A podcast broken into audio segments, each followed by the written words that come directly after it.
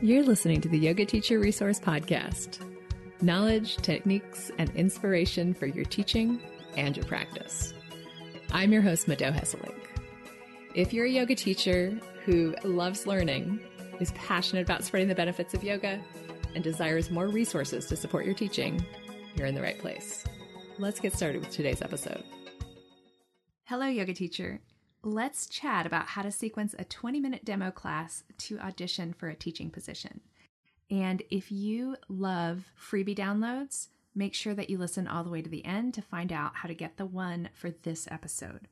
I do not own a yoga studio myself, so I can only imagine that the thought process behind these 20 minute demos is for an owner or a hiring manager who wants to get a sense of your teaching abilities before they hire you, but don't want to commit to spending an entire hour on it because you can usually tell within the first few minutes whether or not it's going to be a fit. The challenge to this is that you can't sequence a full experience in 20 minutes, and many yoga teachers are left wondering what to focus on in such a short period of time. So, in today's episode, I'm going to share five tips to help you nail your demo and get the job. The first thing is to make sure that you get as much information as possible about what the studio is looking for. So, before you plan your sequence, make sure that you look thoroughly at any information they send you and try to attend at least one class with the person who's going to be evaluating you so that you can get a sense of their own teaching style and their priorities. You definitely do not want to copy them or suck up to them, but you can get a sense of what will land well and what will not, and use that to guide which parts of your, your own teaching style to play up. For example, if you attend that person's class and they have a strong focus on pranayama, then you can feel comfortable including a five minute breathing exercise in your 20 minute demo. But if their focus is primarily on asana for the entire class, then it might not be the best use of your time to emphasize pranayama in your demo. They might be more interested in your ability to cue asana. If you're not able to attend a class with the person who's going to be evaluating you, I think it's worth reaching out to them and asking them directly what exactly are you looking for. They may or may not respond with useful information, but at the very least, you've made another point of contact with them, and you'll probably stand out as somebody who really cares and is looking to do a good job. Tip number two is to choose one teaching point, theme, or area of the body to focus on and create your sequence that builds around that one thing. When you just have 20 minutes, you need to be really careful about what to include and what to leave out. So please do not try to teach a condensed version of a full class because you'll end up feeling rushed and you will not be exhibiting your full potential. Instead, ask yourself how you can give the people in attendance a mini experience in the amount of time you have available. Your one thing can be physical or it can be mental emotional, and which you choose will depend mostly on your personal teaching style as well as the research that you did about the person you're auditioning for or the people you're auditioning for. It's a delicate balance because you really want to make sure that you are staying true to your personal style and your personal beliefs about yoga. And at the same time, you're applying for a job. So, what your employer wants matters. If you realize that there is not so much overlap between what you want to teach and what the studio is looking for, the first thing to do is some soul searching about whether or not this studio is really a good fit for you. But if you live somewhere where there aren't a lot of options or you're just starting out and it's hard to get opportunities at all, then it may be worth it to teach somewhere that you like the people, you like what they're offering, even if it's not exactly what you would offer if you created your own studio.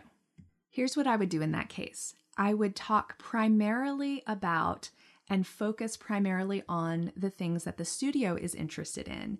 But I would just weave subtle hints about your own priorities and values along with that. Moving on to the third tip, this is one that could really make you stand out in a crowded field. One of the most powerful concepts that I've learned for guiding people through an experience of transformation, whether simple or profound, is the check recheck. I learned this concept and verbiage from Jill Miller of Yoga Tune Up. But if you pay attention to high level teachers and trainers in all industries, you'll start to notice this technique all over the place. The check recheck creates awareness of the before state and the updated, upgraded experience afterwards. I definitely recommend that you do this at the begin, beginning and end of your 20 minute demo, but you can sprinkle mini versions throughout, especially if you have an exercise or practice that you want to share that creates noticeable change in a short period of time. In your 20 minute demo, every second counts, so make sure that each check recheck is strategic and leads to the participants noticing something significant. The check recheck at the beginning and end of your practice will likely be a bit longer than any that you choose to incorporate in the body of the practice. The recheck at the end of the practice can happen either in Shavasana or in lieu of Shavasana. A check recheck can be as simple as notice how your neck and shoulders feel right now before an exercise targeting the neck and shoulders. Then bring your attention back to your neck and shoulders and notice any way that they now feel different from before. The check and recheck that you do at the very beginning and end of your practice will be more involved. One of my favorite ways of doing this is to invite students to pay attention to different aspects of their embodied experience. Notice how you're feeling on a physical level. Is there any place in your body that's calling for your attention? How about a place that you don't feel or sense as well? What is the quality of your mind now? Are you more focused, scattered, dull, something else? Can you notice the qualities of mind without stories or judgments? Now pay attention to your emotional state. Are there any feelings present, either subtle or intense? Whatever feelings arise, make space for them, allow and welcome. And notice any sense of self that is beyond physical, beyond mental, beyond emotions. Pause there. So I would do something like that in the beginning of the practice and then repeat it very similar but organically at the end. Perhaps adding some coaching about noticing the journey, noticing what's different. While it's always important in a 20 minute demo to be mindful of the time anything takes, you also don't want your partition you also don't want your participants to feel rushed through the process. So I think it's more effective to do a longer check recheck at the beginning and end of the practice that you really fully take your time with rather than insert more of them into the body of the practice if you feel rushed through them. Whether you're going to stick with one or do several will somewhat depend on the style you're supposed to be auditioning for. So, check rechecks in the middle of the practice will fit more with a hatha or a yin class than a flow class. Moving on to tip number four make each moment count by getting clear how each pose, practice, and word contributes to the overall theme or experience that you intend to provide. Once you have a rough draft of your plan, go through and ask yourself how each section contributes to the main idea for your class. Is there anything that seems a bit extra that doesn't contribute meaningfully to your main intention? And if so, can you replace it with something that does? As you evaluate the meaningfulness of different sections, make sure that you get clear on yourself about which parts you'll cut if you get short on time. Time tends to speed up when we teach real people, especially if we're nervous. So notice if there's any sections that repeat or reinforce something you've already taught and mark those as sections that you'll include if you have time or cut if you don't.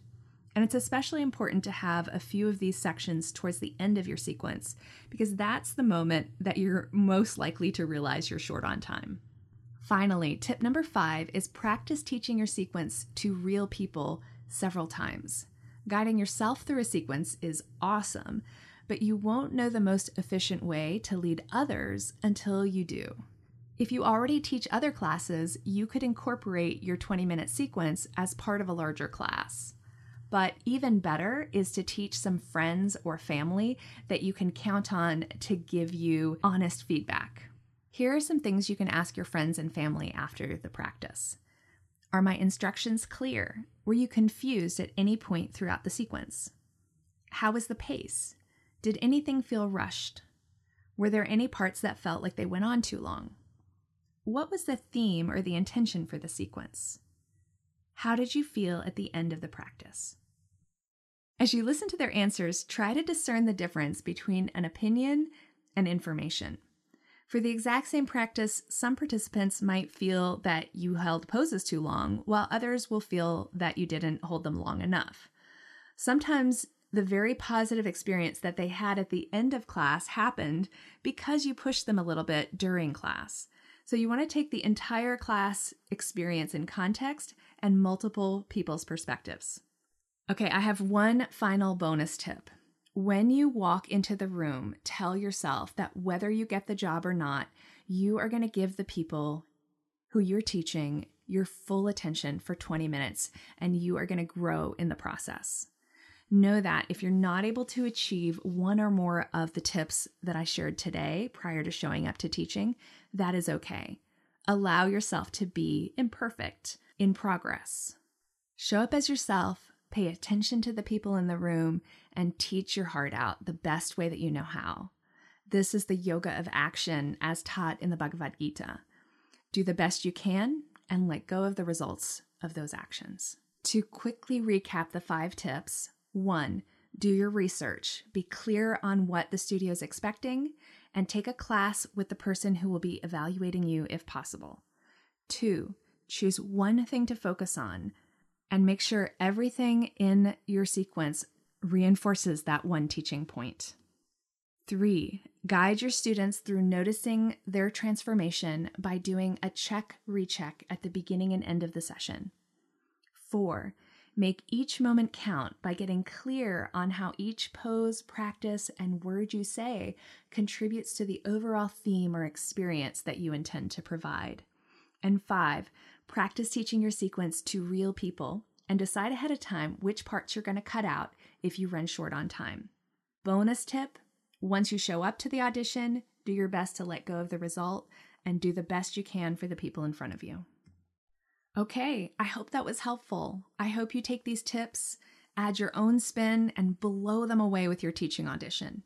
If you end up using any of these tips, I really want to hear about it, so you can let me know by emailing me at helloyogateacher at gmail.com or come to the Yoga Teacher Resource Facebook group and let me know. If you're not a member, you can join at teachingyoga.net slash join. I've also created a easy, quick cheat sheet download for those of you listening who weren't able to take notes. In order to get it, you do have to be on my email list. So if you're already on it, you're covered. I'll include a link to the download in the email about this episode. If not, use the same link as for the Facebook group to sign up. Teachingyoga.net slash join has links both for the email list and the Facebook group. That is all for this week. As always, thank you so much for listening and thank you for the work that you do in the world. As you focus on helping others, make sure you're also taking care of yourself, making space for your personal practice, whatever that looks like. I hope you know that there's no external evaluation of what your personal practice should look like. It is up to you to figure out what nurtures you, fills your cup, and helps you connect with the place inside that needs nothing.